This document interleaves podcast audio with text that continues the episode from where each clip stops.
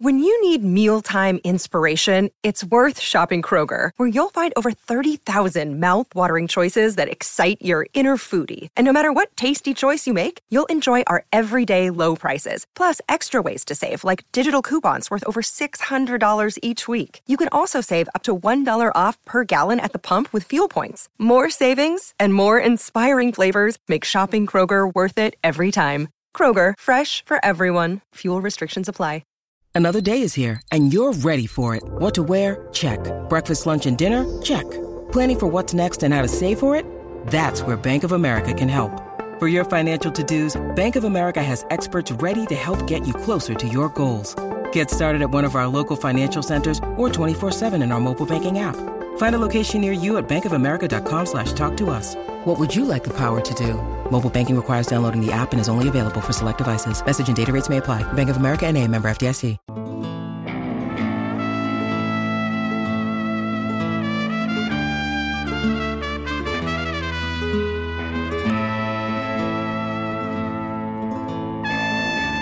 What's up, guys? Welcome to a very special edition of A Fistful of Collars. A little bit different to usual. Of course, we're not in our usual weekly Thursday afternoon slot. It's Monday morning, and we decided to get Gordon straight into the studio pretty much immediately after your big win at Kasai Super Series over Joao Gabriel. Gordon, first of all, it's a pleasure to have you here. Thanks so much Thank for coming in. But um, man, you kind of uh, it was touch and go whether we thought we'd even get you in here because of what happened on Saturday night. Run us through what happened in the last ten seconds of that first round. Uh, yeah, so in the first 10 seconds of regulation, um, or the sorry, the last 10 seconds of regulation or so, uh, I went to elevate him into cross ashigarami, and I actually had a full figure four locked. Um, but as I went to extend my hips, my w- leg was coming up, and his hips were coming down. He sprawled heavy, and my knee just popped like five or six times. Yikes! Um, and I was like, well, that's not good. Uh, so I, I released a figure four, and then uh, you know time ran out, and I went over to John, and I was like, hey, I just barely you know injured the outside of my knee. It popped, you know, pretty bad. Um, so John's like, okay, he's like, we'll go out and just hit the garden, and try to um, try to play with that, some elevations on the opposite side. So that was the plan. So yeah, I got uh, I got hurt pretty bad in the finals of uh, last ten seconds of regulation. But I would say that if for whoever watched the fight live or who has watched it since, you can't tell. I mean, you, you hit it pretty well. I, I can remember going over to your corner in between the rounds because there was the 10 minute regulation and then there was a five minute overtime, right? Yes. And I went over and I was kind of trying to see what the vibe was because I was like, man, there's something going on here, but I couldn't put my finger on it. But for me, I couldn't tell that you had injured your leg. Yeah, I mean, I just tried to uh, have a, a poker face, not because I was trying to be tough, just because I know that John teaches every day with a far more injured knee and doesn't ever complain about it. So I was like, man, I can't really, I can't bitch about this right now. For people who don't know, Danaher has had uh, serious uh, knee and hip problems for probably decades now at this yeah. stage, Yeah, right? he hurt So- his hurt his knee, I think, when he was like 14 or something playing rugby. Wow. And then uh, he like tore a bunch of ligaments in his knee, and they tried to do a surgery to fix it, but they just messed it up. And when they when they sewed him back up, they shortened all the ligaments. So now his knee his knee never straightened or bent all the way properly. So then it started to mess up his hip because his whole body was misaligned. So he just had knee and hip problems for like pretty much his whole life now. So I was like, man, I, I have to just get through these last five minutes, and everything will be okay. Just suck it up, right? Yeah. At the moment, you uh, suspect this is an LCL injury, which is probably Uh, one of the more minor, or do you not? not Yeah, I'm hoping it's LCL. I actually had. I'm thinking about it now. I actually uh, injured my fibula head on this side. I popped my fibula head out um, previous to this a few years ago. So I'm Gee, hoping. ha- sorry, how'd you do that? I forget what it was exactly. It was so long. I think it was like a purple belt, but uh, Just it some was crazy purple belt shit. Yeah, it was. Uh, I don't. I forget exactly how it happened, but it healed pretty fast. So I'm hoping it's just a re-injury of that. Um, but this is definitely like the worst my knees ever felt. I'm like limping around right now. Um, so I'm hoping it's not too serious LCL damage, and maybe just the fibula head popped popped out, went back in. Um, but as of right now, I have no stability. Like if I lean over my leg, I have no stability on the outside of my knee.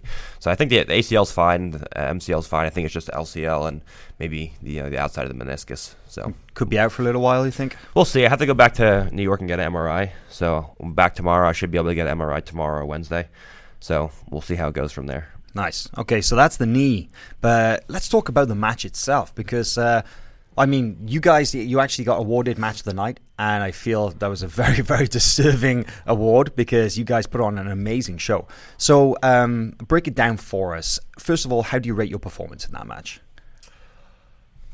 Um, You don't seem so happy. I mean, I'm definitely not happy, uh, but I feel. I mean, this is like people don't people don't give Joao credit like everyone like I've said before. He's be, he's beaten like literally everybody in the sport. He has wins over like the biggest names in the sport.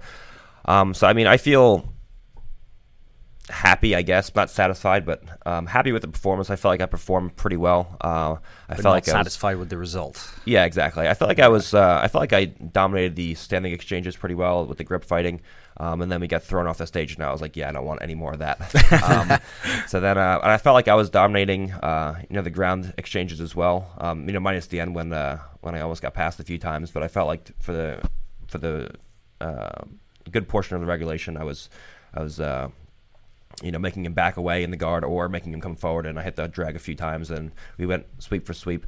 Um, so definitely a tough match. Definitely always, of course, want to have rematches with guys who I don't submit. Even in guys who I do submit, I like to have rematches with just to test my progression. Um, but you know, happy with the with the performance, but not happy with the results. I guess is the best the best answer. Was there uh, anything that surprised you about Joao's game? Anything that he did that you weren't expecting? Uh, yeah. So I knew he was going to be really big. Um, I wasn't ready for his level of explosion. Like uh, the one point in the match, I was like in a perfect mechanical position, like a full top head and arm, with like him completely flattened out on his back, and uh, like most like some people will like pinch your elbow and bridge to the opposite side and be able to roll you over if you lean too far forward. But he just like bridged into my body weight and somehow just like rolled me over like a child. And I was like, how did that just happen? I'm like, I'm like on bottom. And the reason why I hit the sweep right back wasn't because I was like Uh, good at the sweeping position. It was just because I was so pissed that I got swept. Like he bridged into me and he wasn't supposed to be able to. That I was like, fuck this guy. I'm just gonna take him back over. So he did pose a number of kind of really interesting challenges, right? Because first of all, he was huge. He weighed in at 263 on Friday, Yes, and I remember seeing him at the, at the weigh-ins and kind of saying, "Hey, what's up, Joao? God damn, you look big." And I, I asked him how much he weighed, and he's like, "Oh, I don't know, like maybe 240ish." And well, we all know how big he was, but you know that that was that was a challenge in and of, in and of itself. It's not the first time you've gone up against bigger guys, right? But like, did anything about his jujitsu or about his strategy like uh, maybe surprise you a little bit? Um, yeah, you know, he definitely uh, he definitely engaged more than most people do. Um, so you know, credit to him for that. Most people I have to chase across the mat, um, whether it's on the feet or on the you know scooting towards them. Um, but he definitely did engage. Uh, if you see like some of my double Koichis where I went to harass both of the feet weren't really working because he was actually leaning his head forward and trying to come into me. Um, and you know, definitely. Uh, I thought that if I put him on bottom, I've watched some of his matches. I thought that if I put him on bottom, that uh, I'll be able to easily pass him and uh, and finish him. But like I said, I wasn't ready for his explosion. I think, uh, thinking back, I think I should have played more of a loose passing game with toreandos just throwing legs to the side, so he had none of my body weight to control. But I'm just usually so confident with tight passing, and guys like don't really just bridge me over in like the wrong direction. Um, so I just wasn't ready for that at all.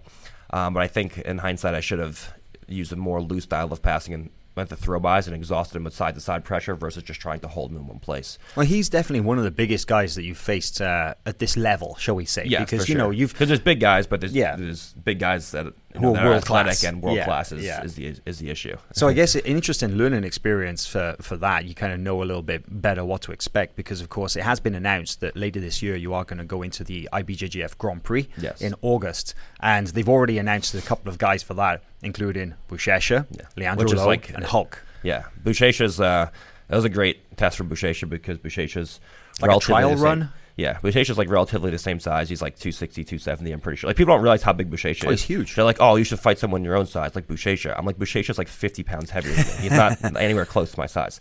Um, but you know, it's definitely a good chest test uh, for Buchecha because those guys are pretty much neck and neck. Um, Buchecha always gets the better of him because I feel like he just keeps the pace a little bit higher and. Uh, He's a little bit more dynamic in his movement, but uh, you know those guys are always head to head.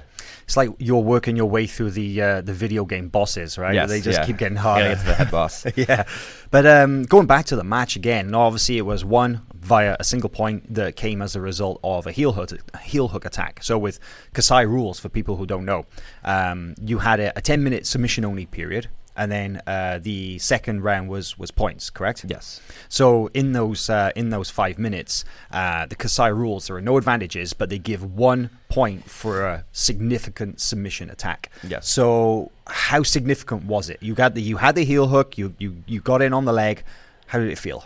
Um, so yeah, I entered in. I uh, had his upper body, and then when he went to pull the upper body away, he had to step a leg up. So I entered into an ashigarami, uh, and he uh, he was he was smart and trying to immediately disengage. But as he went to run away, he exposed his own heel. So as his head moved away, his heel became exposed, and then uh, it was pretty easy for me to get heel exposure and roll through. And on the roll through, when I made the switch to outside ashigarami, there was uh, a good three or four pops. So, Ooh, um, really? Yeah, I, I, definitely, I at least got pops on his ankle, possibly his knee. Um, I don't really know to what extent, but there was definitely some nice pops. Uh, there was definitely some grimacing from him. Um, and then as he leaned forward, he started leaning forward into me and pulling my knees open and that was what caused me with the sweat. The heel wasn't perfectly on my wrist bone, so the, the sweat combined with everything else, uh, you know, caused him to heel slip. And then he started rolling forward. I tried to re-roll, or started coming forward, I tried to re-roll, and then uh, and then the leg entanglement was completely was completely disengaged. So one thing about Joao going into the match is that people they imagined that the heel hooks specifically would be an area of weakness for him because his ADCC record is pretty good. You know, he's a two-time ADCC silver yes, medalist. But the one thing is the heel hooks. Mm. Exactly. His four submission losses in ADCC were all via heel hook.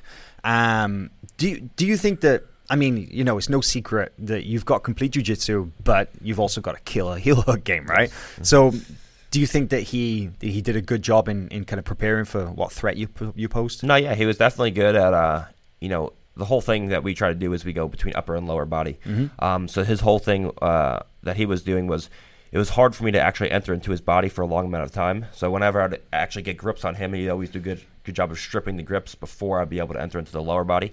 Um, and then it was hard for me to just enter into the lower body because he was ready for it.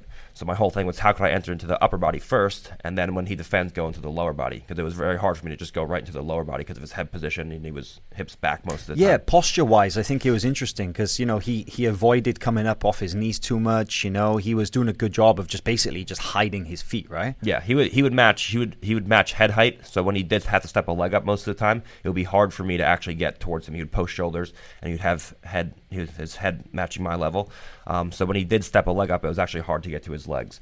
So the whole thing was how can I displace his weight to get to upper body grips first, and either go into sweeps like I did in the first couple of minutes, uh, or if he steps a leg up, go into his legs like I did in the last. Uh, in, in, the overtime. How much technical planning and study goes into your preparation in a match like Kasai?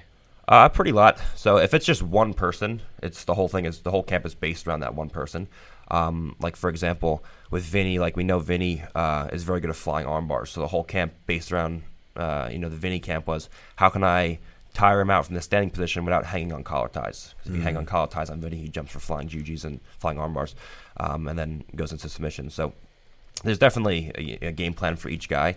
Um, you know, trying to work on how do we beat their strengths and how do we exploit their weaknesses. Um, and whatever they're good at. So let's say a guy's really good at attacking the back or really good at attacking arm bars, for example. We're always working defensively from those positions. Um, in a tournament setting, it's more of uh, we prepare for the best guys, the guys who think we're going to face. So there's two there's two main guys we prepare for: the toughest guy on our side of the bracket, if we know what the brackets are, and the toughest guy on the opposite side of the bracket. And then you know, if there's more than one tough guy, you have to sure. you know, prepare for those guys. But if it's a super fight, it's definitely it's just uh, you know the whole camp is based around that that one guy or that one rule set. If it's an EBI, for example, we do more overtime rounds. And what did you single out as Joao's toughest attribute? Um, so his his uh, his whole thing from the feet is uh, he's very passive in his grip fighting for the most part. He's uh, he just kind of puts hands on you. He doesn't move you with his uh, with the hands. He's his feet and his hands are pretty static from a, a grip fighting exchange. Um, He's uh, he's not very good at defending people getting onto his legs, but when guys do get onto his legs, he's a very strong uh, Uchimata counter with overhooks. Mm. And that's what um, ended up taking you guys off the stage, right? Yeah. You get, it's funny though because you hit the mat and you actually you both slid off the stage. Yes, yeah. yeah. the uh, if you actually, I watched a Lucas Barboza match because um, I knew that they fought at uh, the Absolute of Nogi Worlds. I'm pretty sure it was uh, a couple years, 2017. Uh, so I watched Lucas a few times. Joao had a strong overhook counter when Lucas went to go knee pick, and knee pick's one of my favorite moves. Mm-hmm. Um, Lucas went to go knee pick, and he hit him a few times with the with the Uchimata overhook counter. Um, so my whole thing was how do I keep my feet in front of Joao's feet without letting him step a, a, foot inside. And a few times I had a few off balances. I couldn't put him down with it, but I had a few good off balances with it. Uh, and then the one time we did fly off the stage, he managed to get his foot in the middle and hit me with the Uchimata.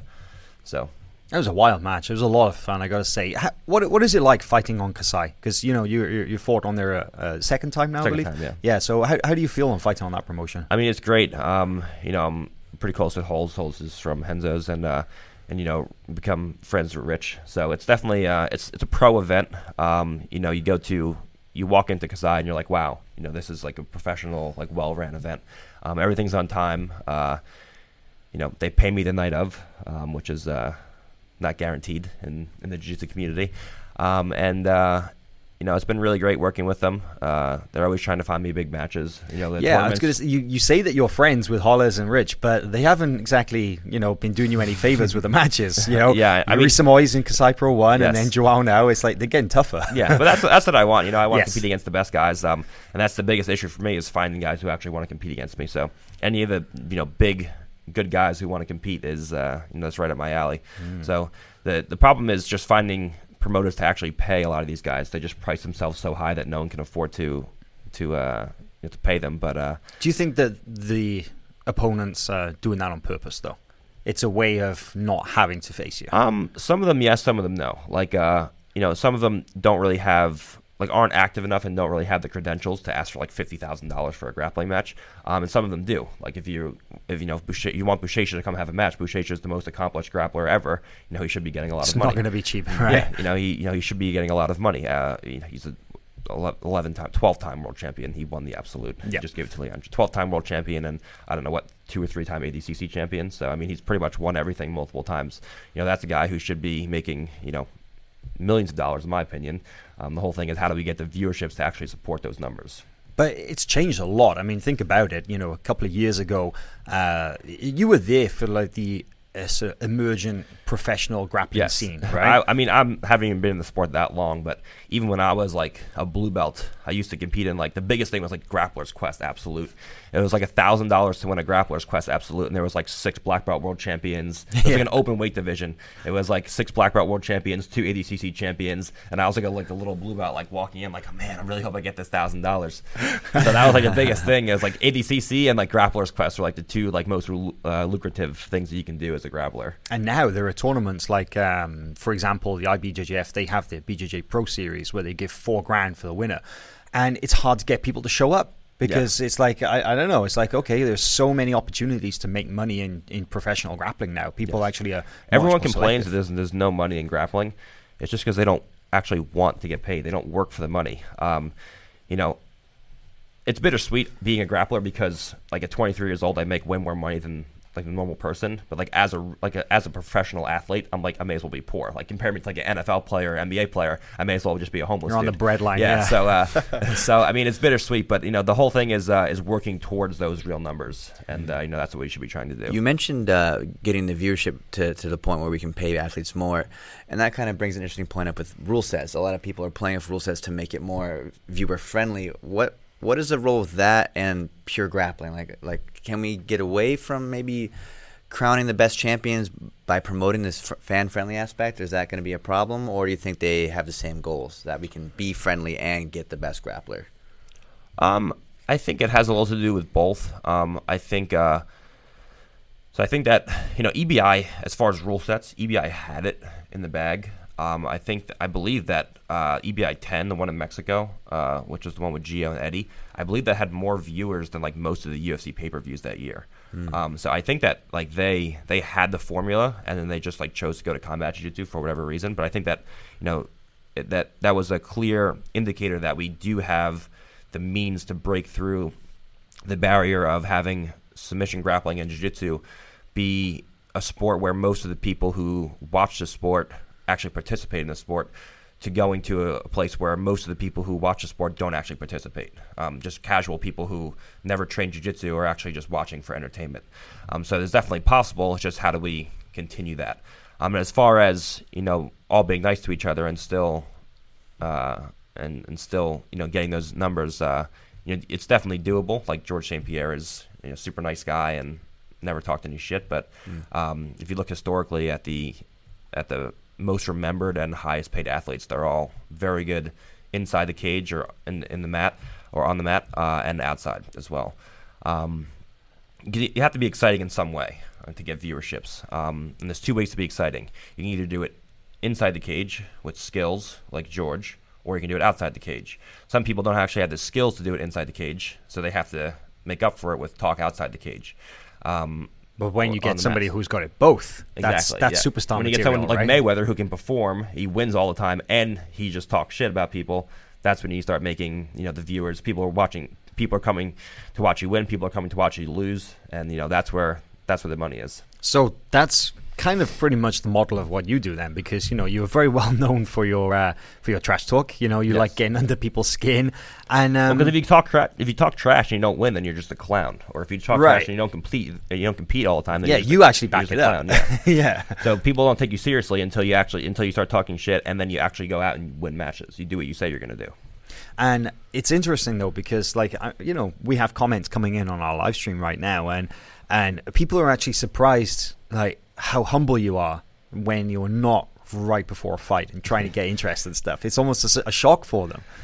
Yeah, I mean, don't get me wrong. Like the things that I say online, like I actually truly believe in my heart. Like I think that I'm going to go out and crush everybody that I compete against, and you know that is uh, th- that's definitely what I believe. I can't just like be going around telling everyone to fuck off and that I'm going to bang their moms and that I'm the best. Um, so you know, I try to be like pretty personable when I'm actually you know go out when I'm actually like going out in public and talking to people. Um, but you know, the whole I, I, I really believe that I'm going to go out and I'm going to be people. Uh, and I don't You really just don't have to be a dick about it. Right? yeah, and like I don't really, I don't talk shit to people unless they attack me. Like people online, like I never go out of my way to attack people. Someone's like, "Oh, Gordon sucks." I'm like, "Okay, well, go fuck yourself then." like I don't go out of my way to just attack random people. They always start with me, um, and That- that- I'm that- more than happy to go back. that came up recently, right? Because uh, I mean, I lose track sometimes of exactly how many people you're getting into it, you know, with online and, and who it is right now. But it, they they come and go, right? But um, just the most recent example is out of nowhere, uh, Santos decides to start chipping away at you on Friday immediately after the was so weigh-ins, right? Yeah, and you guys have gone back and forth a fair bit, but like, you know, when when that happens, you know, and he comes out of nowhere and he's trying to go after you, it's like, I mean, you kind of enjoy that, right? You like it when they come out. I don't you. know what they think because I just crush them every time. He like he like I like posted it was like a video of me weighing in. He posted like a chicken emoji on the FloGrappling. I'm pretty sure it was or like a sigh. Mm-hmm. Yep. And then he posted like like black middle fingers, like six black middle fingers on one of my posts. And I'm just like I, I don't know if he knows that I know what the situation is because I was like, hey man, like Flo offered you a match like Gi and Nogi same day or same weekend, and you just like flat out said no. I was like, I don't know if he knows that I know this or not, but like there was supposed to be a match between us, and I offered to do one in the Gi where you pick the rules and one no Gi where I pick the rules. We could do them same day or Gi on Friday, no Gi on Saturday. And you just flat out said no. So I was like, well, I don't know, like, what else you want? If you don't want to have a match, then uh, I don't know what. You just want attention? And just to put this into perspective, that's right, because we have recently launched our own FloGrappling Showdown event, which is a, a team versus That's gonna be challenge. sick. I saw the it's Gracie fight team right versus Atos. No, it's it's a it's a GF team. Yes, Yeah. but yeah, GF team up against Atos, and we got like you know, there's there's a ton of good guys. Lucas Hulk's going to be in there, Keenan, and they're bringing Max Yeah. Jimenez and stuff. But um, you know, we gonna we wanted that as like a kind of the the main super fight for the show, you know, because uh, it would bring obviously a ton of attention, right? And it'd be the crown, you know, the cherry on the top of the pie, but. What, what do you think it is? Why, why do you think that these guys are, are talking so much shit, but then when it comes to actually trying to get them to sign on the dotted line, they're just they're nowhere to be seen. Um, you know, part of it I think is that uh, they don't want to lose to a guy that like just talks so much shit and is actually good. Um, I think another part of it is that they they actually know that I can do submissions. Like to go out and to lose to someone by an advantage or to lose to someone by two points isn't really a big deal. But like to go out into a match, it's the same thing with boxing. Like to go out and fight Mike Tyson, you're like, man, I can go out in the first 30 seconds and get knocked unconscious. Like it's the same thing with us. Like you can go out in the first 30 seconds and get your leg broken, get strangled, and you can go out and legitimately get embarrassed and finished in like a brutal way. Um, so I think that the danger of of of uh, competing against anybody from our team uh, is what really makes people timid to compete against us. Um, we're actually going out to finish you, and we're good at finishing people. What do you think it's going to take to get these guys to sign up to to either to face you or to enter you know a, a tournament where you're also going to be present? Um, well, in some ca- in some cases, there's just nothing. There's just nothing you can do uh, to get these guys to compete. Um, in some cases, it's just an absurd amount of money, which doesn't make any sense because the viewerships don't, su- the numbers don't support the amount of money that they want. Um, or number three, it's just doing it for free in an IBJJF event, which makes zero sense because th- they could like You for could example, get paid. yeah, like Could, like, like, yeah. like Dillon Danis, like he was like, oh, they're like, oh, we want you to fight Gordon, and at the time, like he wasn't like credentialed or anything, and this was like a couple years ago, and um, you know, like ten thousand dollars was a lot for a super fight. There was like no one was getting that. Um, and he's like, "Oh, it has to be ten thousand dollars, or else I'm not going to do it." And someone's like, "Okay, I'll give you ten thousand dollars," and then he just didn't do it. And then what happened? He had to fight me for free at ADCC. Didn't get any money. So I don't know where these guys' heads are at. Like, you're going to have to compete against me one way or another. Like, either you're not going to, because I compete in everything. Either you're not just, you're not going to compete at all, or you're going to have to compete against me for free, which doesn't make any sense. Like, if Bouchachin wants to compete against me, he should ask someone for fifty thousand dollars. We should set it up with the rule set, and then we should com- we should compete. We shouldn't do it for you know in the third match in the semifinals, uh, perhaps at the ADCC or at the IBJJF Grand Prix, and then one of us we compete, and then one of us walks away with zero dollars. We should everyone should be getting paid. Do you think it might also be the rule sets? You know, like I, we, we Yeah, saw the for sure. Grand Prix, and of course, no heel hooks in that. Uh, no gi worlds. Uh, we definitely, we even said, is the Gordon Ryan effect. You know, we, we saw many more people in that ultra heavyweight Yeah. division than we normally would. Um, do you think guys think, oh, it's my chance? Yeah, I mean, definitely the rule sets. There's like uh there's like an unspoken agreement to just boycott EBI. I think, I think uh, like they saw what happened to like ADCC like multiple time like world champion ADCC champion uh, Yuri when he went to do the first EBI, and everyone after that was like, yeah, I don't want to do that. Because people have strong feelings about the overtime rounds, right? Some people were totally in favor, and, and a lot of the kind Well- of the, well, the more established jiu-jitsu guys hated it. because the issue is everyone's jiu-jitsu game is based around not doing jiu-jitsu. They just have been training for 20 years. They know enough jiu-jitsu to avoid bad positions. They shoot past your guard, they score an advantage, and they, that's it.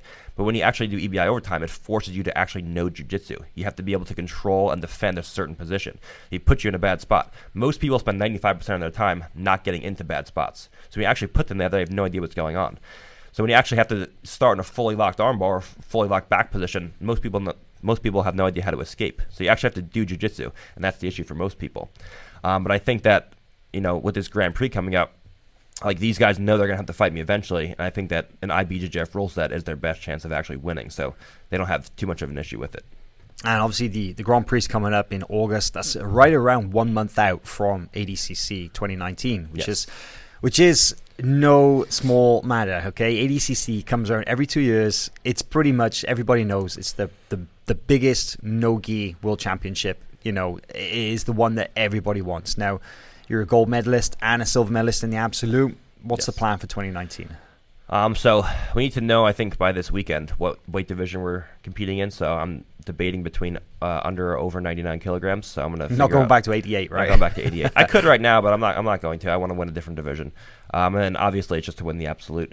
Um, I want to win the absolute and uh, continue to do super fights while I start fighting uh, mixed martial arts. So When is the uh, the ETA for your MMA career to start taking off? uh, whenever I don't suck, uh, whenever whenever John thinks I'm ready to go out and and uh, you know I don't want to go out and and look like a guy who's making his debut. I want to go out and look like a guy who everyone watches and they're like, "Wow, that guy's good. Like th- that guy could be one of the best."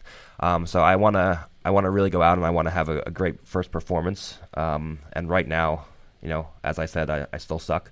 So whenever I feel like I can actually uh, go out and, and give good performances multiple times in a row uh, and fight a lot. Um, I want to be good enough where I can fight multiple times a year without having to keep uh, taking time off to progress. There's been some uh, talk of GSP maybe coming back sometime later this year.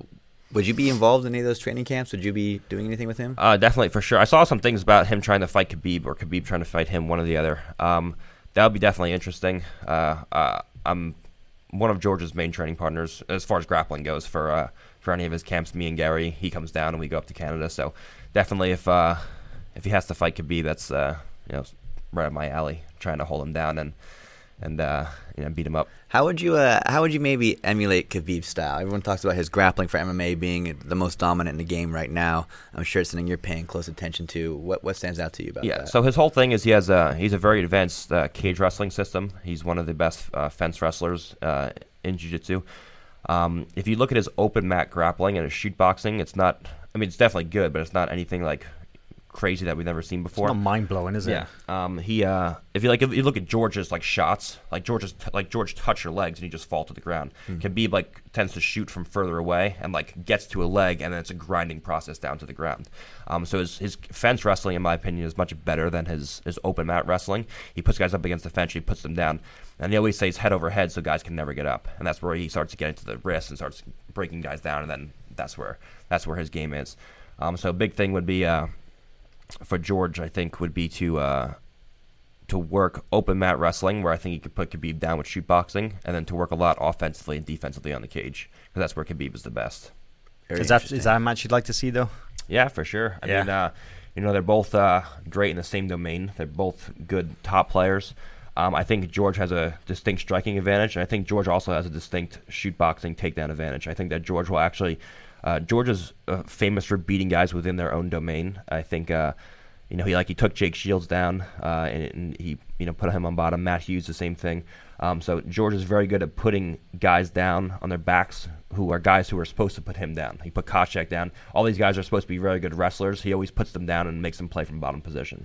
Incredible, isn't it? This uh, guy who's uh, just a, a martial artist. He he didn't have the wrestling background. Yeah. He went out and he made a point of learning that. So he Yes, didn't yeah. didn't come into it like a karate Khabib guy. with a year, years of wrestling like Khabib, right? Yeah. So, but um, the uh, the the MMA connection is um, you know, people might think that you're just a grappler, but tell us about the access that you have to to to MMA training at Renzo Gracie because it's a it's a hub, right? This kind of gym, you have a bit of everything, but who are you working with, and, and, and what the kind of the options are available for you? Um, so, I mean, people are pretty shocked to hear this, but uh, you know, John is my coach for everything. As far as uh, he's my wrestling coach, he's my jiu-jitsu coach, he's my MMA coach, he's my striking coach. Um, John, people don't actually know this, but John, John is fascinated with all combat sports, not just jiu-jitsu. Um, he actually practiced Muay Thai for 11 years in New Zealand, so he was big into Muay Thai. But um, he studies um, all Everything. combat sports Yeah. equally. Yeah, he he watches boxing, the big, greatest boxers, greatest uh, Muay Thai guys, greatest judo guys, wrestlers.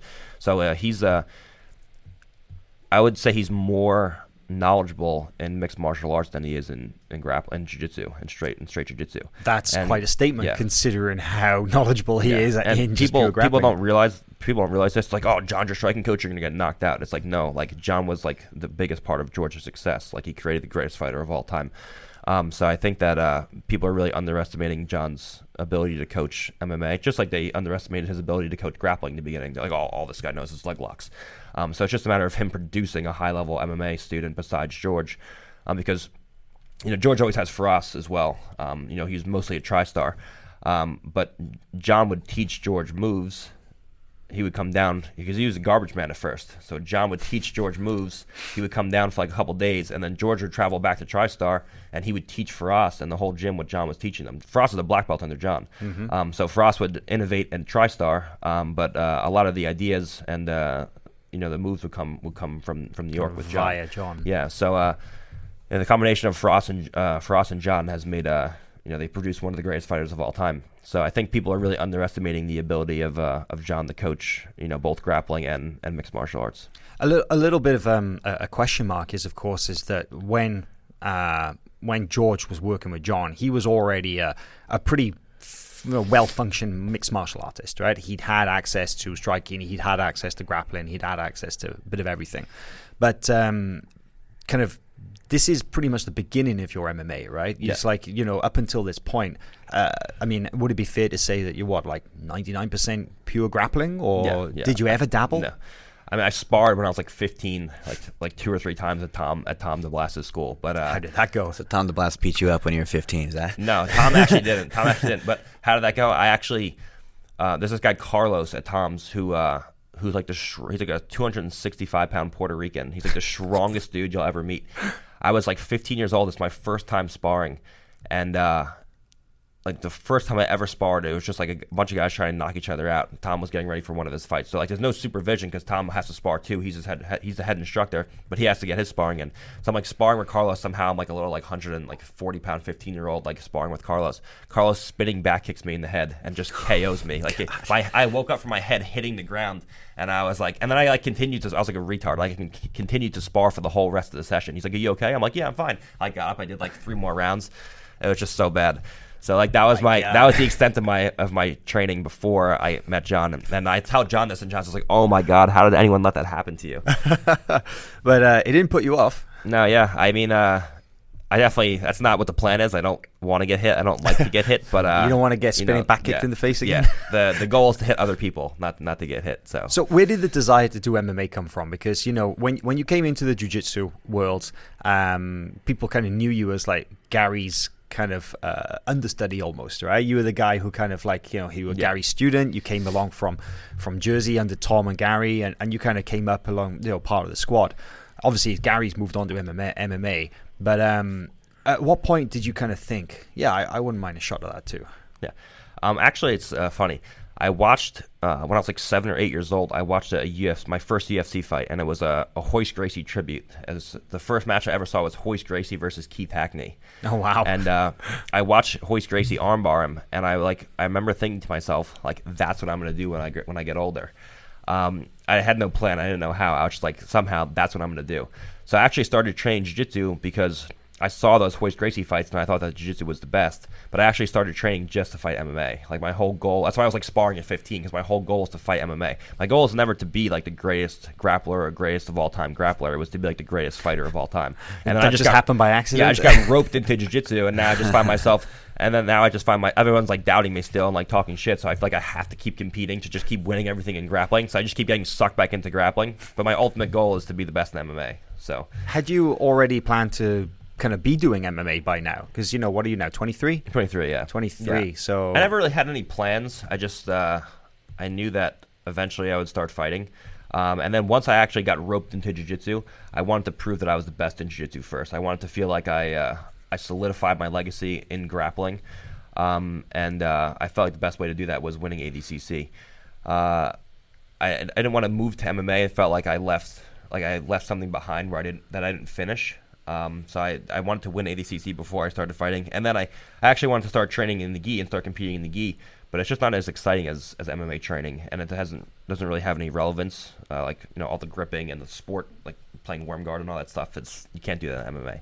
But there's, Um, uh, there is a strong t- tradition of either uh, Jiu-Jitsu World Champions or ADCC champions then going into uh, MMA and, and making amazing careers. I mean, we're thinking of guys like Demian Maia, Fabricio Werdum, Jacare, Yeah. um, even most recently Rodolfo Vieira. You know, he he pretty much retired from grappling immediately after winning ADCC Yes. 2015, and uh, you know he's been doing pretty good since then. But um, is that it? It's like if if you if you let's say if you don't win ADCC like later this year, it's like are you going to stick around and make sure you do it again, or are you going to still go to MMA? It's like do you have Uh, to do that first? Uh, no, I'll probably I'll probably do both regardless. Like I'll probably continue to compete in ADCC and fight at the same time. So regardless of whether I win or not, uh, I'll probably just keep I'll probably just start fighting and then continue to compete in ADCC.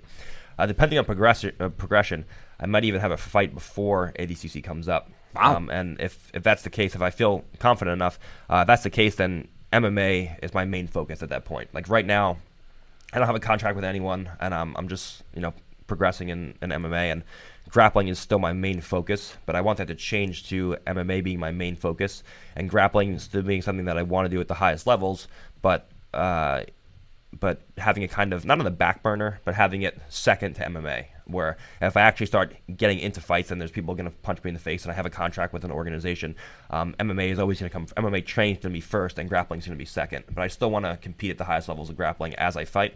Um, but I want to start to make the transition from being a full time grappler to a full time mixed martial artist. Have uh, promotions always started reaching out? MMA promotions. Uh, yeah. I mean, I haven't. I mean, just announced like one time that I was going to start fighting. Uh, but I'm definitely. I'm talking uh, with uh, some of the guys from One.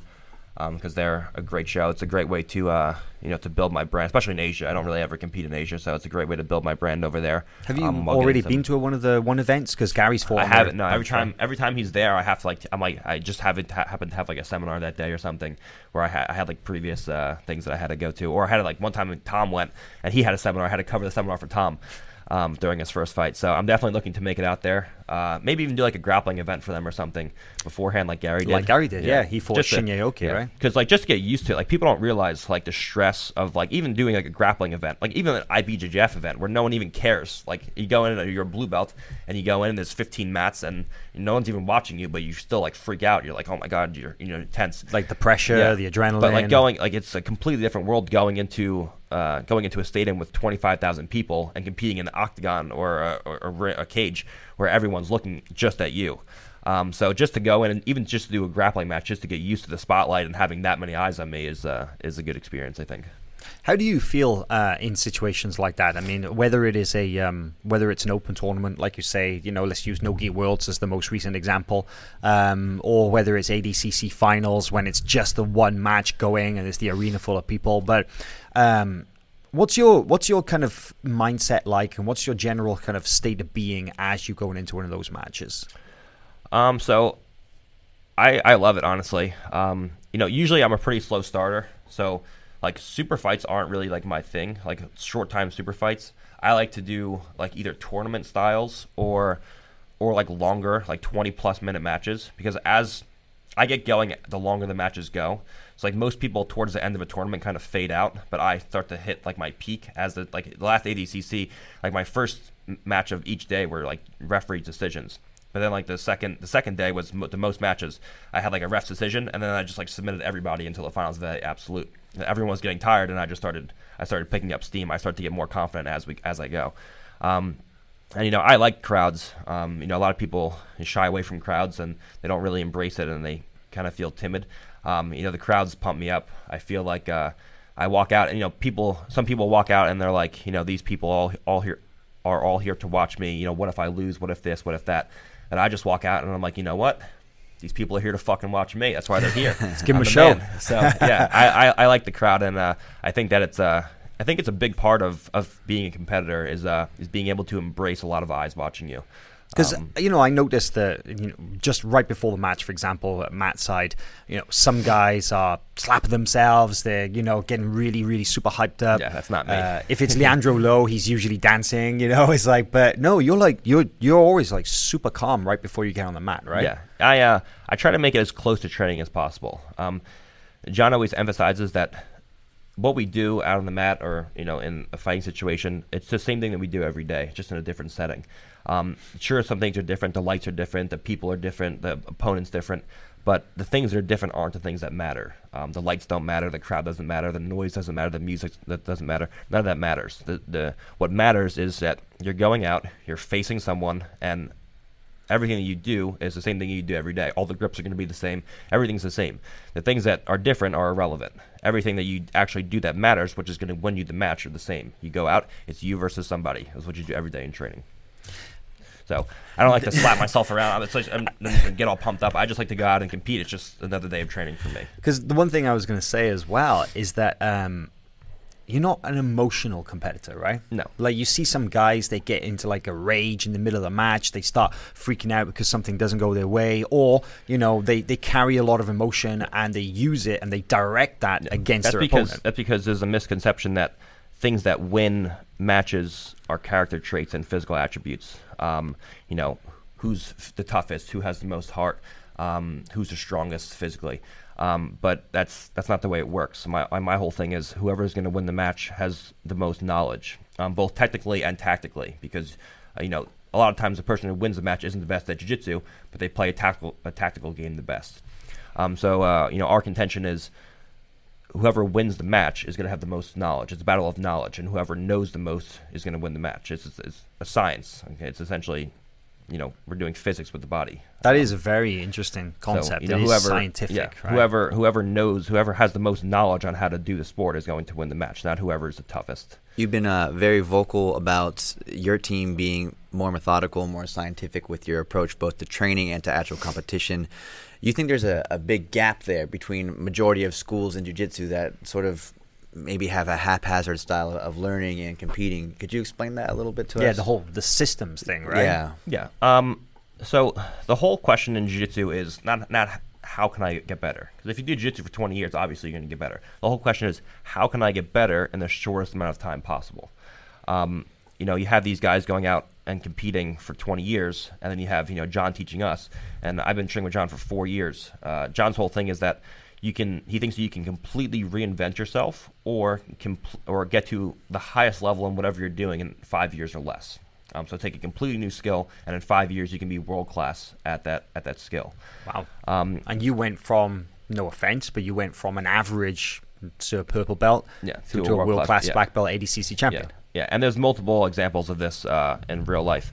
Um, there's a there's a ton of people who have went from you know you know 12 year olds in wrestling uh, to you know world champions at 17 years old. There's a there's a ton of uh, examples of this. Um, so the whole question is how can we get better faster? Um, and with John systematizing everything, he puts us in these, in these positions that we spend more time in than anybody else. So, for example, uh, the back the back tech system. You know, instead of just doing a live roll where we're just rolling around, we do live rolls obviously too. But instead of just putting us in in a live roll where you know anything can happen, he puts us in these niche positions where we spend more time than anybody else. So, provided we can keep our opponents in those positions in within those systems, we can always beat them because overall we don't have more experience than them on the mat, but in those positions we have much more You experience. get than the reps in. Yeah. So when you when you start to systematize everything and you have multiple systems, now we can start to chain these systems together. So for example, like the video you guys posted the other day of me doing the Kimura to the uh, we use the leg lock system. When when when that fails, then we go into Kimuras. When he turns into you, then we go into back attacks, and that leads into triangles and into arm bars.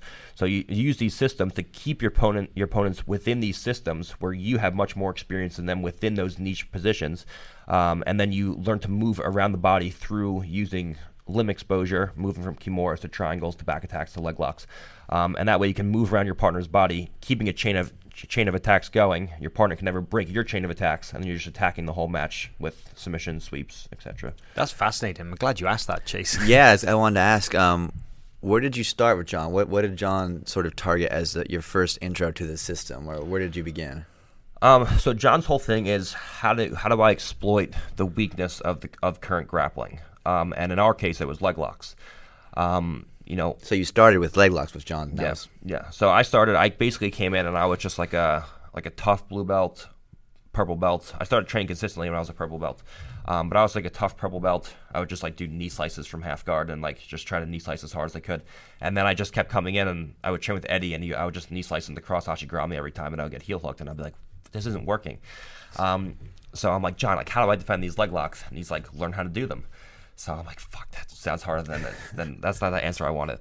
So uh, he like he like started teaching us leg locks, and then I started doing leg locks, and because no one else really practiced them, it was very easy to have early success with uh, with the leg locks because no one really did them.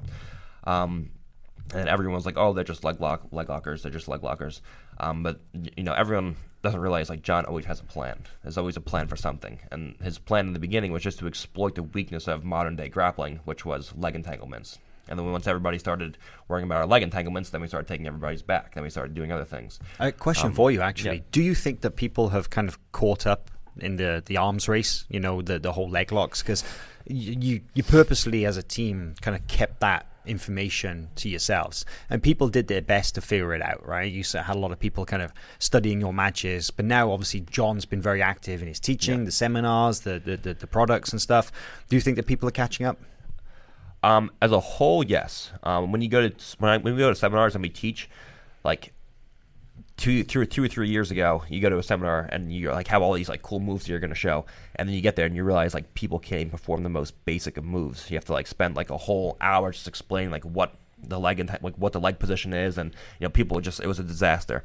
Um, but now that the DVDs are out and you know John has been making all these instructionals with uh, with the BJJ Fanatics guys. Um, people are really starting to understand what we're doing. Um, so they watch the instructionals and they kind of know what to expect if uh, you know, they have a little bit of idea of what's going on when they go to seminars. Um, as far as high level competitors, uh, I think it's not the opposite, but it's different. I think uh, they become better at defending them um, for the most part. Um, you know, guys like uh, guys, there's a few guys who have creative ideas. Like Felipe has like really good back takes and stuff that he does from everywhere. Um, but uh, most high level competitors, I think, are too are too caught up in their own in their own game to really accept that that's something that they have to learn. So their whole thing is just to play a negative game to not to avoid getting put into leg entanglements, but not actually to they're not confident enough and they don't practice or even try to learn like getting into a, a leg fighting shootout and out leg pummeling people. Um, so I think that uh, they kind of just it's like I said, everyone spends 95% of their time not getting put into bad positions. But once you actually get put there, you have no idea what to do. Um, the whole thing is to really envelop yourself into whatever you're bad at and practice it until you're good. You know, just like Travis did with jiu-jitsu. Um, you know, he was a world-class judo player, but he really enveloped himself in jiu-jitsu and got world-class at jiu-jitsu. Like he's a world-class jiu-jitsu black belt. Um, so the whole thing is to is to really envelop yourself into the things you're bad at until eventually you know you're better than everybody else at them. And that's I think the uh, the fault of most high level grapplers. It's hard to adjust when you've been doing something so um, so convincingly, I guess you would say, for the last 20 years and winning with, with your game. There's not then, a lot of incentive to yeah, change. Yeah, and then for someone to come in and just completely disrupt that entire that entire aura that you have of you know the things that I'm doing aren't working anymore.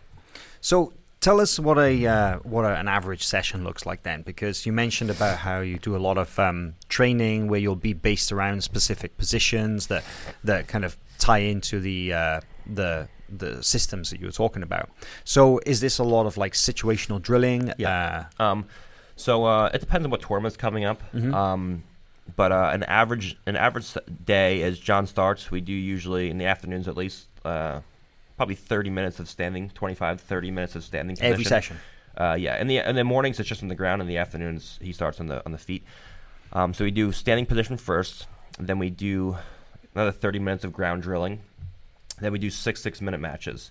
Um, it's the position first, escaping and controlling mount. The goal isn't just hold your partner and mount. The goals to move around body, um, create movement, expose limbs, and get to submissions. So let me ask: if you got a submission or if you lost that position, would you reset in mount or? Yeah, reset, and the other person's on top.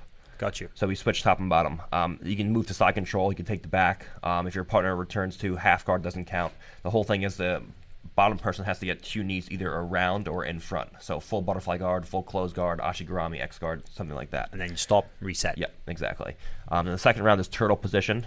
Um, because turtle position is a is a huge position uh, and one of the most common positions in ADCC because of the point scoring. When you actually take someone down, people don't concede takedowns, so they turn to turtle position and they it's try to get up. One of the only there. tournaments where people do that. Yeah, and uh, it's a it's a very under um, under-examined position in jiu-jitsu because wrestling you just do stand-ups and stuff, but then the hands come away from the neck and there's no there's no uh, strangle defenses. So that's one of the big positions that we're uh, that we're experimenting with. Um, so it's turtle. The whole thing for the guy on bottom is to fully regard. The whole thing for the guy on top is to take the back and get submissions or stay, you know, out of the legs. Uh, and the third round is close guard.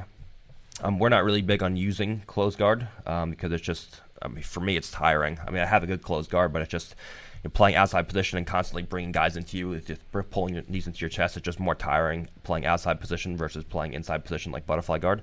Um, but our opponents all play close guard, so John makes us be good at it, being good at opening close guard. And you know, the worst thing you see is like guys fear getting swept in close guard and they just sit there for 20 minutes not standing up or doing anything so the whole thing is you know, how can we open close guard and on a good opponent and and pass uh, and then the next three rounds are standing rounds um, so and then do, that's just full yeah, live yeah just full live uh, and then on the weekends we do something called scrimmage training. Um, this is uh, this is pretty. Um, it's great for MMA. It's great for IBJJF, but mostly ADCC rules. So we'll do scrimmage training where we start on a leg, where one person has a single leg, one person has a double leg, um, and then we go from there. And the first person to score under an ADCC rule set is the winner.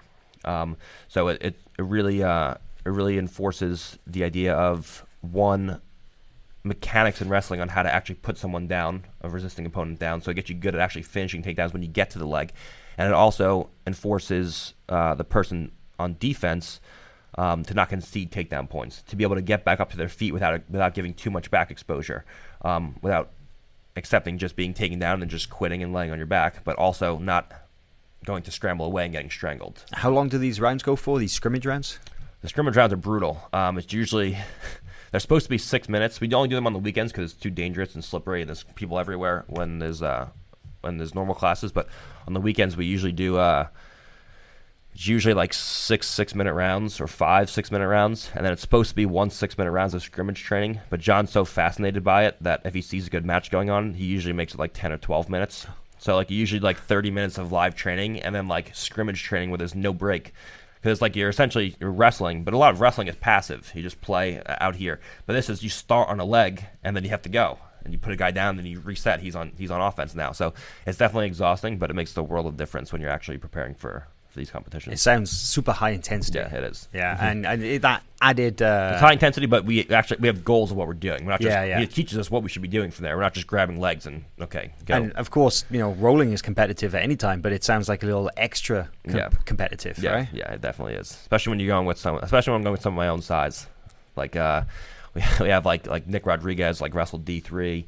Um, and he's like huge, like 230 pounds. Like I have to go with Kyle Sermonera, who was like an Olympic alternate. So like those are Nick are actually, those are he uh, very recently he just took, uh, I believe it was silver at the ADCC trials uh, East Coast, Uh, right? Bronze, I believe. yeah. Bronze, right? Yeah. Okay, and um, uh, I got told that he'd basically been training jiu-jitsu for like months at that point. Is Yeah, that he, right? he was training less than six months jiu-jitsu. He wrestled like Division three for one year, um, and wrestled in high school. But uh, he uh, he just been training. He got his blue belt actually on the podium. Uh, he's been wrestling for six months. That's a badass yeah. white belt. yeah, he, uh, he comes to Renzo's like a few times a week. He lives like deep into South Jersey, so it's hard for him to get there. But uh, he's trying to get enough money to be able to to train at Renzo's more. Um, but So, yeah, he comes on, up two three times a week. Sorry to interrupt, but No, I mean, just th- th- this is fascinating to me because you know, uh, I always wondered like what access you had to larger training partners, and I asked John this on Saturday just after your match with Joao, and uh, and he said, "Oh yeah, Gordon's not that big. Like you know, we've got plenty of big guys for him to train Yeah. with." So you mentioned Nick, uh, he's what a solid 240, Yeah, it's like two thirty. 230, 240. Okay, and then there's this Kyle is uh, is Yeah. pretty big too, right? There's uh there's a couple other guys. There's um uh Doug. He just won the uh, the Masters Nogi Worlds. And Doug, this was that was his first time ever competing in jiu-jitsu. I've watched Doug train with and train with like world class black belts and watched them have the look of I want to commit suicide on my face. Who the is this entire man? match. And and because they come in and he's like one of the like old school like Danaher black belts, like 220 pounds, and he's like very good and no one knows who he is. So like world class guys come in and they train with him, and it's just like a brutal beatdown most of the time. Um, so Doug is like you know one of my main training partners. Um, you know Kyle is one of my main training partners. Uh, Jason Lees is an ADCC veteran. He's one of my main training partners. Tom DeBlass obviously is one of my main, my main training partners. Um, and we have a couple of uh, guys who are. Who are a little bit older. Um, we have Big Marlin, Big Ryan. Those guys like between 250 and 270, 275. I like that they both have big in front of their names. Yeah, No doubt. Yeah, this, this guy, we have this guy Daryl. He played uh, Division One college football. He's like 6'6", 300 pounds. So he's like a, he's like a, he's, like- he's like an athletic freak. He's a black belt. Um, so there's definitely big guys to train with. The hard thing always is finding big guys who are good who are also athletic. Right, Um, is right. The, the mix of everything is, is the issue. Um, but we have definitely have some big athletic guys who are good. Um, uh, but uh, big guys are there's no short, shortage of big guys at Renzo's. We definitely have big guys, and like John said, I'm not that I'm not that big. I'm like one of the like as far as big guys, I'm one of the smaller big guys. They actually have a they have a, have a group called the Dancing Bears at Renzo's, and uh, I'm sorry. they're, they're called the Dancing Bears, and it's like it's like a, a group of guys who are all over 200 pounds. Like you got to be at least 200 pounds to be in the Dancing Bears. Um, so what do like- they? What's the like- club do together?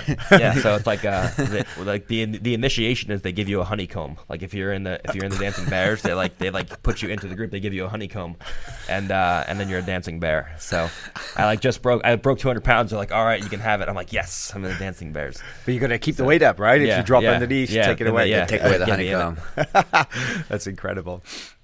Man, um, what about ADCC trials this weekend then? We, we mentioned uh, uh, uh, Nick, your training partner, that he took bronze on the uh, East Coast. West Coast is coming up this weekend. Um, so I saw that Nick is signed up, that he's going to go for a second shot. Uh, are you going to be there? I will be there. Awesome. And anybody else we might know? I think we have we should have a person in every division. Um, besides maybe the female division. I know uh, Nat Santoro is doing the under 135 female. Uh, over one over 135, we don't have anybody. 66, we should have Nicky. Great. Uh, 77. Uh, I think Jason Rau. He hasn't been training with us lately, but I think Jason Rau is doing 77. Uh, 88 is Matt Tesla. 99. Doug is doing 99. Big Doug uh, is doing 99, which uh, should be interesting because he's so good. He just has to learn how to compete the the nuances of competing. So. ADCC trials is no easy easy task for your second jiu-jitsu competition, but Ever. um, but uh, you know he's competing, and then uh, over 99 is Nick. So we have a person for pretty much every division. I'm pretty sure this year. Wow. So your younger brother Nicky, how old's Nicky now? 17. 17. Okay, so already an ADCC veteran. I think he was actually one of the youngest in history, Right. right? He was 16, I believe. And, he- uh, yeah, 16. Did pretty good, you know. He went out there on like what 24 hours notice when Justin Rader got sick and, Yeah. and stepped up and had a, a, a bomb burner of a match with AJ Agazarm, who went on to take silver. Um, how different is Nicky now compared to two years ago when he had his first ADCC taste? He's not even the same grappler. Um, like if Nicky competed against Nicky back then, he would submit him in like less than a minute. Um, like I said, the whole thing is how can we get better over a short amount of time. Um, you see these guys that have a their game uh, that they have like pretty much since brown or black belt, and then they have that same game for the rest of their lives. Um, you know, every time that we go out to compete, we're we're different grapplers. Um, you know, there's, there's few grapplers who go out and uh, and you, I watch them and I'm like, wow, that guy is better, significantly better than he was uh, last time he competed. And you know, Felipe is one of those guys. He goes out and uh, every time he competes, you see him do something different. Right. And that's the that's the key to being successful for long amounts of time. Um, you know, anyone can go out and be successful for you know they go out and they win worlds for one year, for example. Okay, but that's great. No one knew who you were, and now everyone is studying you because you're the current world champion. The whole thing is how can we be successful for a long amount of time while everyone's studying to beat you because you're the best guy.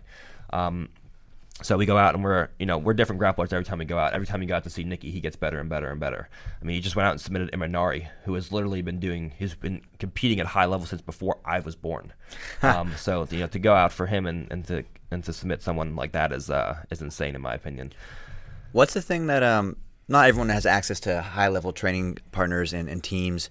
What's the way a person can take control of their own training and, and really work to improve on on their own? Yeah. Um, so, first of all, you have to work as hard mentally as you do physically. Um, everyone goes to training and they get a hard physical workout. That's what most teams are. They have a bunch of tough guys in a room. They go in, they get a hard physical workout. They go home sore and they feel you know accomplished for the day. Um, mental work is the hardest kind of work and the most avoided work. Um, it's it's hard to go home after a long day of physical training and watch tape and study matches. Like I remember when we used to when John used to teach us leg locks in the beginning. He used to really uh, emphasize mechanics of breaking. He wants us to be comfortable if we do get to a submission, we have the mechanics to actually break someone. So he used to send us videos. We would like train all day, and then we used to go home. He used to send us videos of leg locks, of multiple videos of leg locks not working, and multiple videos of leg locks where people's leg would just break in half. Oh my god. And he would make us Spot the difference. He would make us distinguish the the the main factors on why what mechanically made this move work versus made these fail. Um, so the whole thing is first to underli- to understand the underlying principles and then to work to problem solve around those principles. How can I, if I have a problem, you have to create. Uh, you have to have creative and robust ways of solving those problems. So you have to figure out first what the problems are that you're trying to solve, and then figure out reliable ways to solve those problems.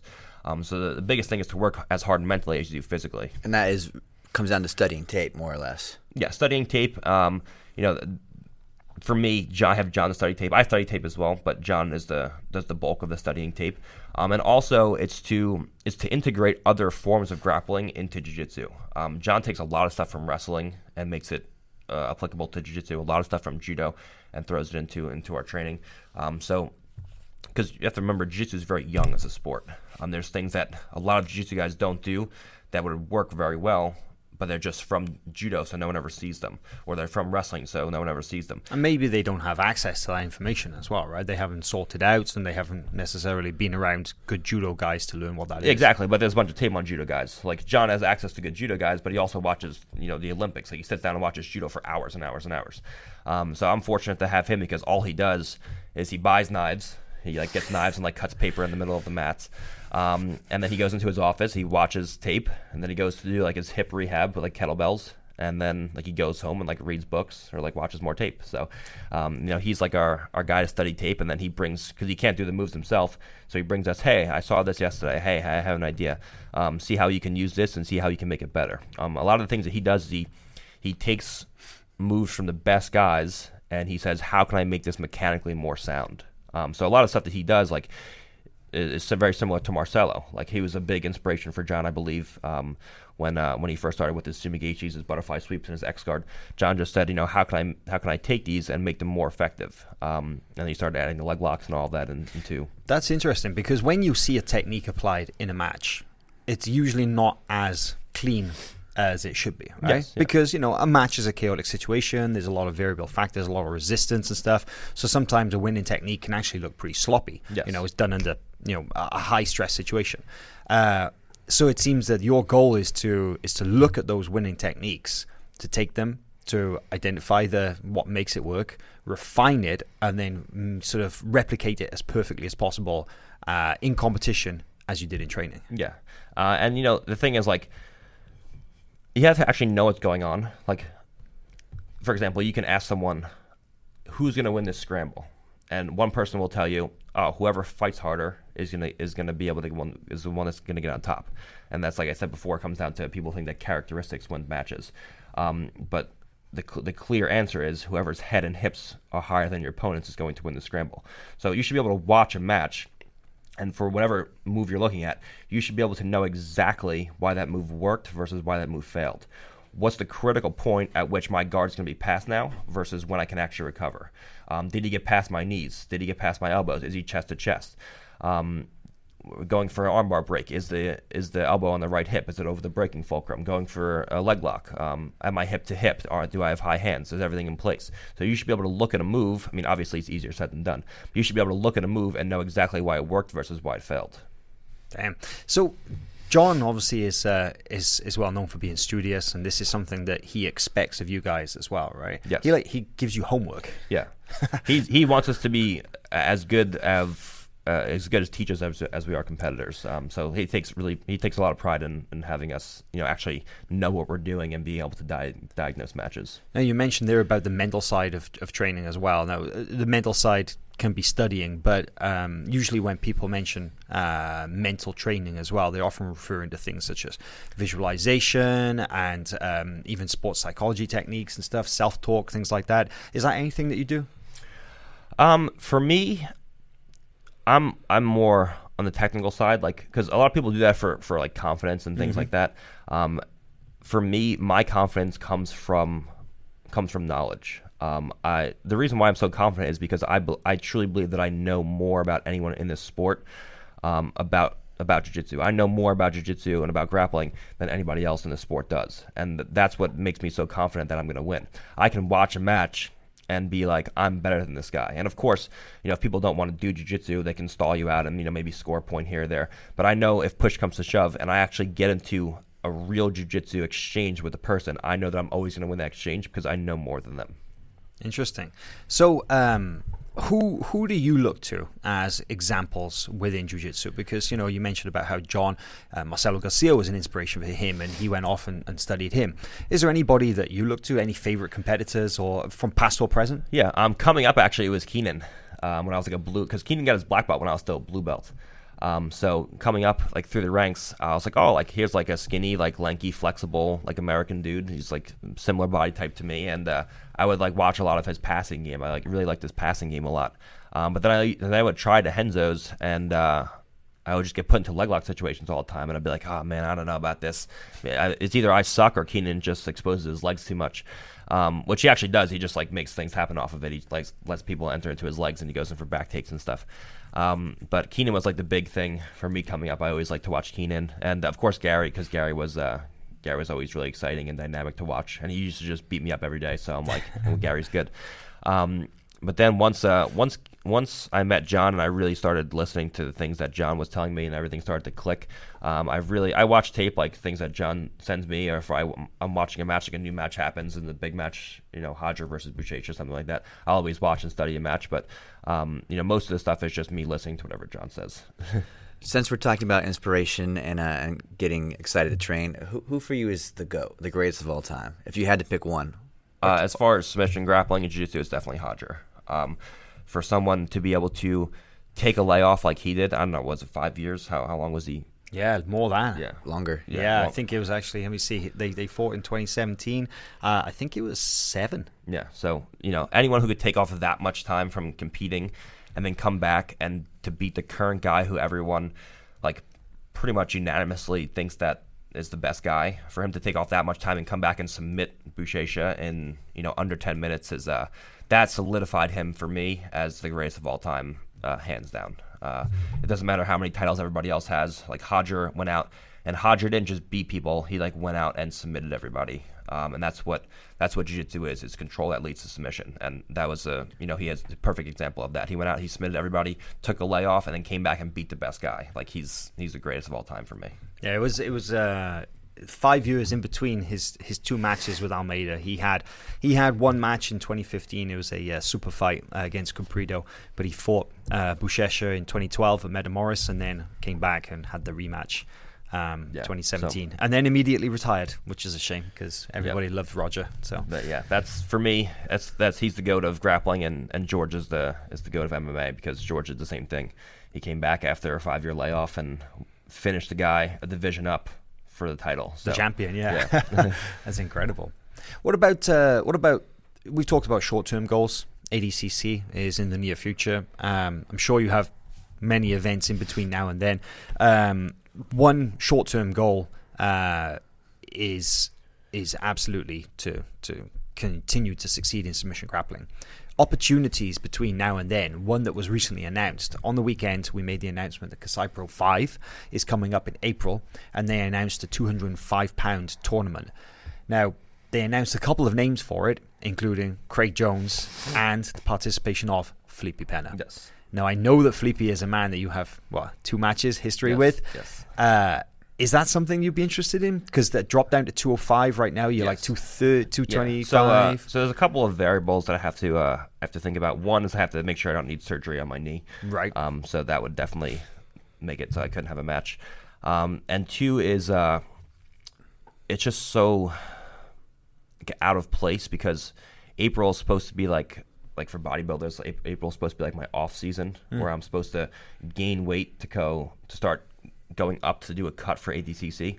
So I'm supposed to use March, April, May, June to be heavier, and then start cutting down for ADCC if I decide to do. Even if I do uh, the heaviest division, I'm still going to be light. Um, so in, in April, I'm supposed to be like 240, 245 pounds. Damn. Um, so that goes against my plans of what I'm supposed to be doing for a, you know a, longer term goal, which is which is ADCC. Um, so I have to decide. I know I'm going to fight Felipe eventually. Um, again, we there has to be a third match, uh, especially if I keep winning. I mean, he doesn't really have he doesn't have to fight me if he doesn't want to, but if I keep winning, I think it's the match to make. Um, I mean, like, kind of, you can imagine what his response would be, right? It's much like Galvao said a while ago. Is like, if you want a shot, then you got to win, yeah, ADCC Absolute, and it's the ADCC Super Fight two years later. But Yeah, if but that, Felipe's not like that. Felipe's game, like You think so? Yeah, I mean he's a, he's a really cool dude, and you know he's like one of the guys who will legitimately compete against me in any rule set. He's a gamer, you know. As long as you as long as you show up and as long as you give him you know the money that he's asking for, which isn't even a ridiculous amount most of the time, it's pretty reasonable. Um, he'll definitely compete. he's Um, not one of those guys who's looking for excuses. no, yeah, he, he he's very prideful and he wants to compete against the best guys, just like I do. Um, he isn't not as active as me, and he doesn't have to be because he won world, he won ADCC, he's the ADCC champion. Um, he doesn't have to be as active if he doesn't want to, but uh, he's definitely he's a gamer. He'll go out and compete. Um, the just question for me is. Uh, is, is it gonna is it well if it's gonna interfere with my ADCC prep um, I probably won't do it just because not because I'm I, I want to fight Felipe obviously but I know we're gonna have a match eventually. And right now uh, you know ADCC absolute is my main my main goal especially because I think that Felipe is gonna pretty easily win a match against Galvao um, as far as he's just a better grappler on the ground. I think Galvao's chance really is just in the standing position. Um, but I think Felipe will win, win that match pretty easily um, and ADCC is my main goal. The Absolute is my main goal, and then eventually, I know we're going to fight in the app in the in the super fight for ADCC, will which will be huge. Um, so uh, it depends on how my knee is number one, and uh, it depends on how my off season goes and how heavy I will be by then. It's amazing that you're thinking this far out about how the kind of the, the year is going to look in terms of your prep for ADCC. Yeah, yeah. Um, and the whole, I mean, the ADCC year is ADCC year. We start the camp start uh start pretty early. Like last time, it was a 12 week camp, so uh, it was Wow. it was pretty long. Um, but yeah, the whole thing for me is uh. And the weight cut's not hard right now. Like I'm only 225. I can get down to 205 pretty easily. But I'm supposed to be going. It's the wrong way. I'm supposed to be going up, and then it's gonna be uh, up, down, up, down, up, down. So, um, we'll see. I, I mean, I, I know they definitely want me to do it. I know it'll be like the most watched match of all time, probably. But uh, we'll we'll see. I know for our perspective as well, it's like we're, you know, we we want to see that happen. The fans want to see that happen. It's the one match that everybody mentions all the time, I know. right? I know it's going to happen eventually. It's just, is it going to interfere with ADCC prep? Is is the is the question. Of course, yeah. It's going to happen eventually. So The only thing I'm worried about is, gonna man, how many chances are we going to get to see it, I right? know. It's like, I know. are we going to look, you know, you're going to go off to MMA and it's like, damn, you know. I know. Even if I start fighting MMA, I'm still gonna. I, that's the that's the one match I have to win. You come back for yeah, That that'll go on the yeah, contract, That's, that's like that's like that's like the haters' last hope is like Felipe Pena. That's like Yeah, the only right. thing they can say.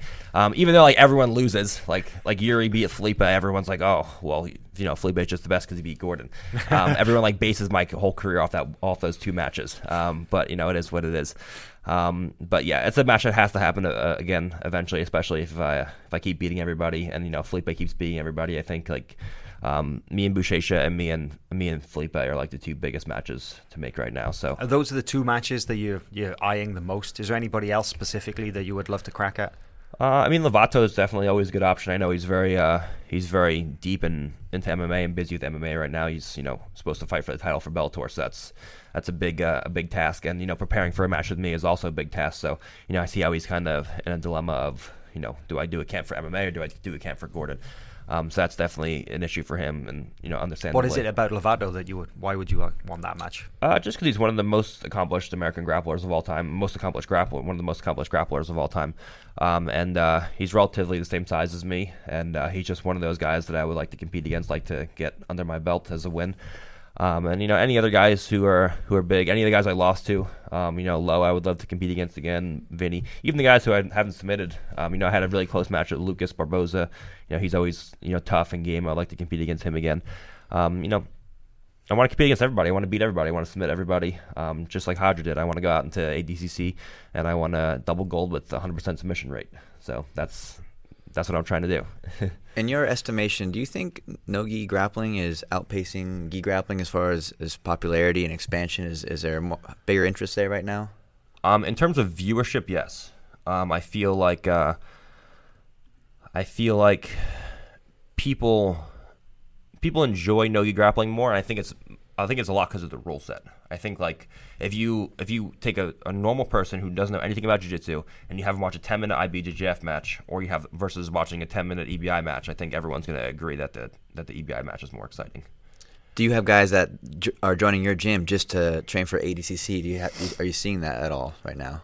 Um, I think actually Craig is trying to come back. He's trying to get a visa to come to come do ADCC camp with me, uh, to with us. Uh, I think uh, Vinny uh, expressed some interest in doing ADCC camp with us, but uh, That's kind of uh, interesting. Both guys that you've competed against. Yeah, but, but, Craig, uh, Craig's been at Renzo's a few times, right? Yeah, he's been there for a while. Um, Vinny is like a, it's kind of an issue with the weight classes because he might be in my weight class, um, which will be like kind of I don't know. That doesn't really matter to me. It's just weird uh, for him, I guess, or for everybody else. Um, and uh, so him and Craig have both expressed interest in, in doing ADCC camp over here. Craig's trying to get a visa currently um, to come train at Renzo's. So You yeah, mentioned as well earlier about the um the the weight class you haven't decided between under 99 or over. But um would you have a teammate who potentially would be in one or the other like, you know, Um, well, if Nick wins, or if Nick or Doug wins trials, then Nick will be over 99 and Doug will be under 99. So those guys potentially are in the same weight as me. so I Um, remember for example Jake got invited last time as well, right? He did under 99. Yeah. I'm trying to I'm trying to get Jake to do a super fight. I think you know Jake is the legend. I think that Jake uh, Jake could definitely make an exciting super fight for ADCC. So I think if he like put him, Him versus against Chael Sonnen? put him like yeah put him like against another MMA guy. I was trying to get him to do BJ. I was trying to get BJ Penn first, but then he just got submitted by Ryan Hall. So I think that's like less exciting now. Um, but uh, you know I think that you know he's he fought for the UFC title. He won pretty much every title there is to win, and he has an extremely uh, impressive grappling record as well. So I think, uh, you know, I think you know 40, 40 year old Jake Shields deserves a deserves a super fight. Speaking of Ryan Hall, actually, we had a, a comment come in earlier asking what's your opinion on Ryan Hall. Uh, definitely tough. You know, one of the one of the first leg lockers in the sport. Um, you know, definitely paved the way for you know some of the early leg locks. Uh, doing pretty well in MMA. Um, has some interesting uh, rolls that he does. They're like uh, they're not Imanari rolls. They're like modified Imanari rolls. He stands like a different stance and reaches with the opposite hand. Um, so you know, definitely interesting. He was uh, he was pretty tough when he was competing.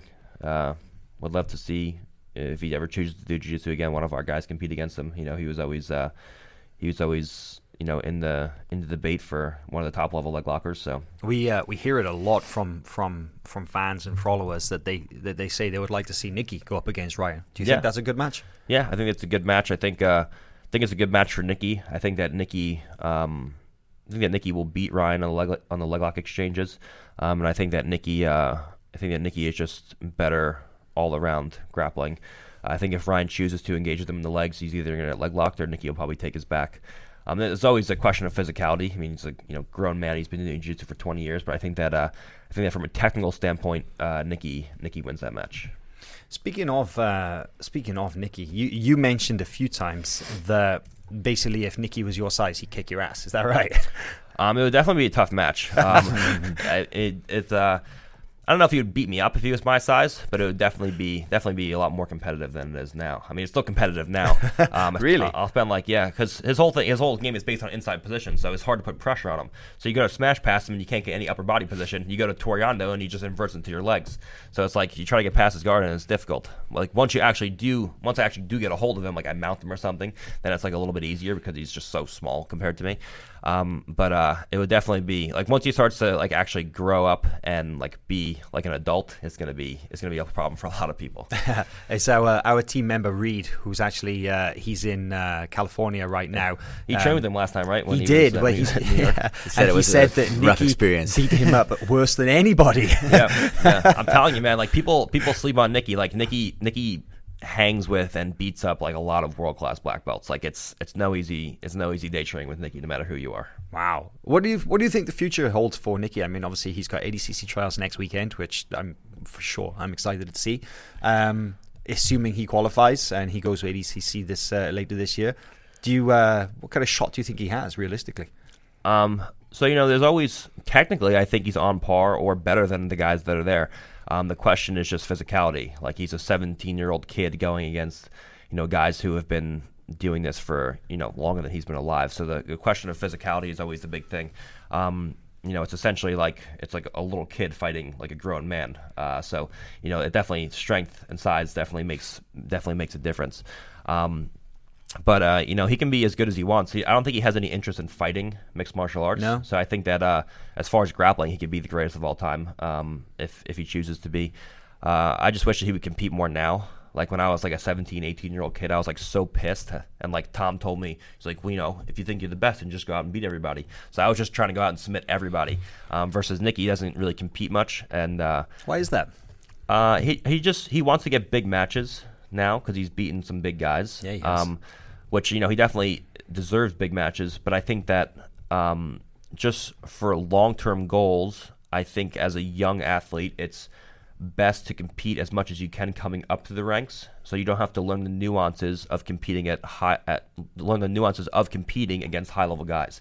Like that was Eddie's biggest problem is he didn't compete too often, so he was trying to learn the ins and out, uh, the in, the ins and outs of of the tactical side of competing, but he had to do it against guys like like uh, like like Tanquinho um, or Tokino, whichever one. Tanquinho, yeah, yeah. Tanquinho, Yeah.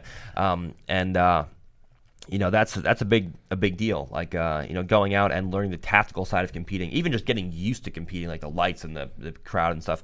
Um, so people would also say that now is the time for him to go out there and make those mistakes. Exactly, At a yeah. stage in his career when you know the this the that by the less, time right? that, so that by the time you're a black belt you get all those mistakes out of the way Mm-hmm. and when the matches i mean the matches do count now for him because there's so much steam behind our team and behind you know he's my brother and he he definitely has you know big shoes to fill um, but you know he's 17. He's a purple belt. Yeah. No one's gonna care if he goes out and he loses by a couple points. Like Yeah. those are like now is the time to make the mistakes so that when you actually have matches that matter, when you're fighting for money, when you're fighting for world titles, you don't make those mistakes anymore. So if there's one criticism of Nicky, I mean it's not many, but it's just I wish he would compete more. But you know he has the ability to be the greatest of all time in my opinion.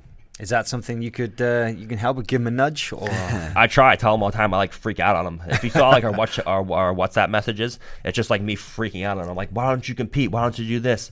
And he's like, he's like, I just want to compete against big names. I'm like, no one cares about you. You're a purple belt. yeah, that's right.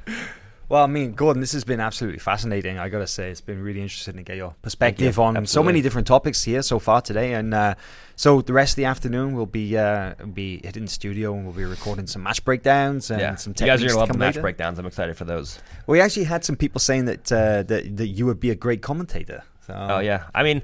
I think I could too, uh, minus all the Japanese terminology that nobody knows about. um, but uh, I would try to, to simplify it for everybody. Um, but yeah, the match breakdowns are going to be good. I think you guys are really going to like those. Like I said, you should be able to watch a match and know exactly what's going on, exactly why something works versus something fails. So I think it's going to be really good um, to go over some of the some of my matches with uh, with you guys. Awesome. Well, Gordon, it's been a pleasure. Thanks Absolutely. very much. Thank you. Guys, back to our Thanks, regularly guys. scheduled I'll put it on programming sooner Thanks, rather than later. Uh, thanks very much. See you again.